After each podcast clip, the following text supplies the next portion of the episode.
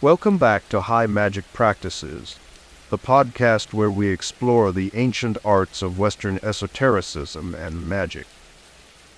In today's episode, we're diving deep into the preliminary meditation work activities that every aspiring magician should perform before entering the neophyte grade in the Golden Dawn tradition.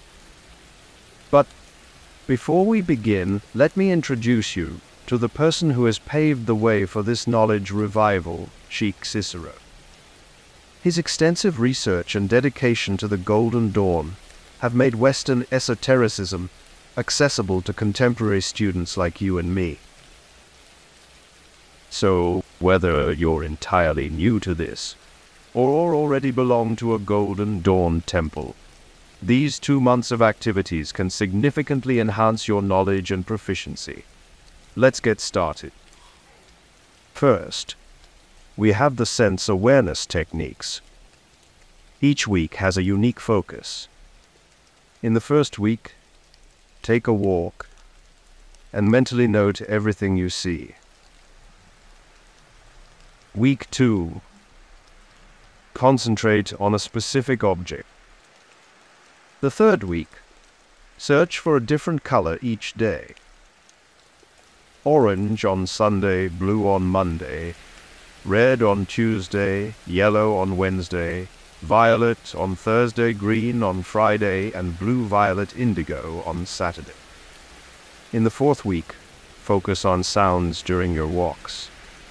Week 5, narrow down your attention to a particular sound. The sixth week, note various tactile sensations. In the seventh week, pay attention to every taste throughout the day.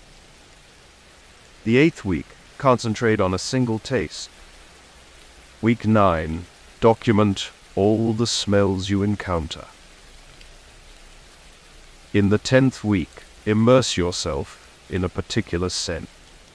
While performing these activities, remember to prioritize your physical well-being.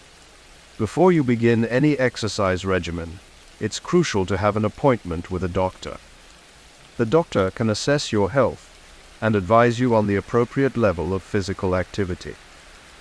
Regular exercise is essential to prepare for future rituals, but it's vital to start slowly and gradually increase your load wisely, following your doctor's recommendations. Your physical health forms the foundation for the vitality and endurance needed for lengthy magical ritual. During these two months, Daily visualization exercises are key.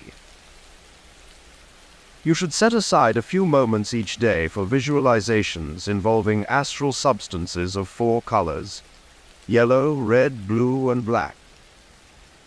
The objective is to visualize and then dissolve these colors one by one. Visualization is a vital tool for developing your magical perception. This practice may pose challenges for some individuals. If you find it difficult to visualize, don't worry. You can shift your focus to feeling the sensations during this process. The key is to develop your magical perception, which goes beyond just visualizing. You can also explore other senses such as smelling, tasting, or hearing. So don't be overly concerned about achieving a clear visual image. If you can't visualize it clearly, focus on sensing the subtle energies within your mind and body. The purpose of all these exercises and training is to help you become more attuned to subtle energies and to strengthen your perception of these energies within yourself and in your surrounding environment. Maintain both a magical diary and a dreams diary to document your findings and experiences. The magical diary goal is to give you insights about your progress over time. The primary objective of a dream diary is not help you interpret the meanings of your dreams, but to aid in the development of your magical skills. You can use the same diary for both, but organize your entries by different topics.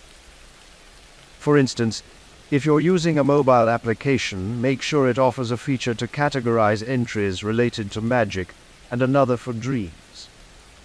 Remember that the more you recall your dreams, the greater your success in practice, as it helps you establish a stronger connection with your subconscious mind.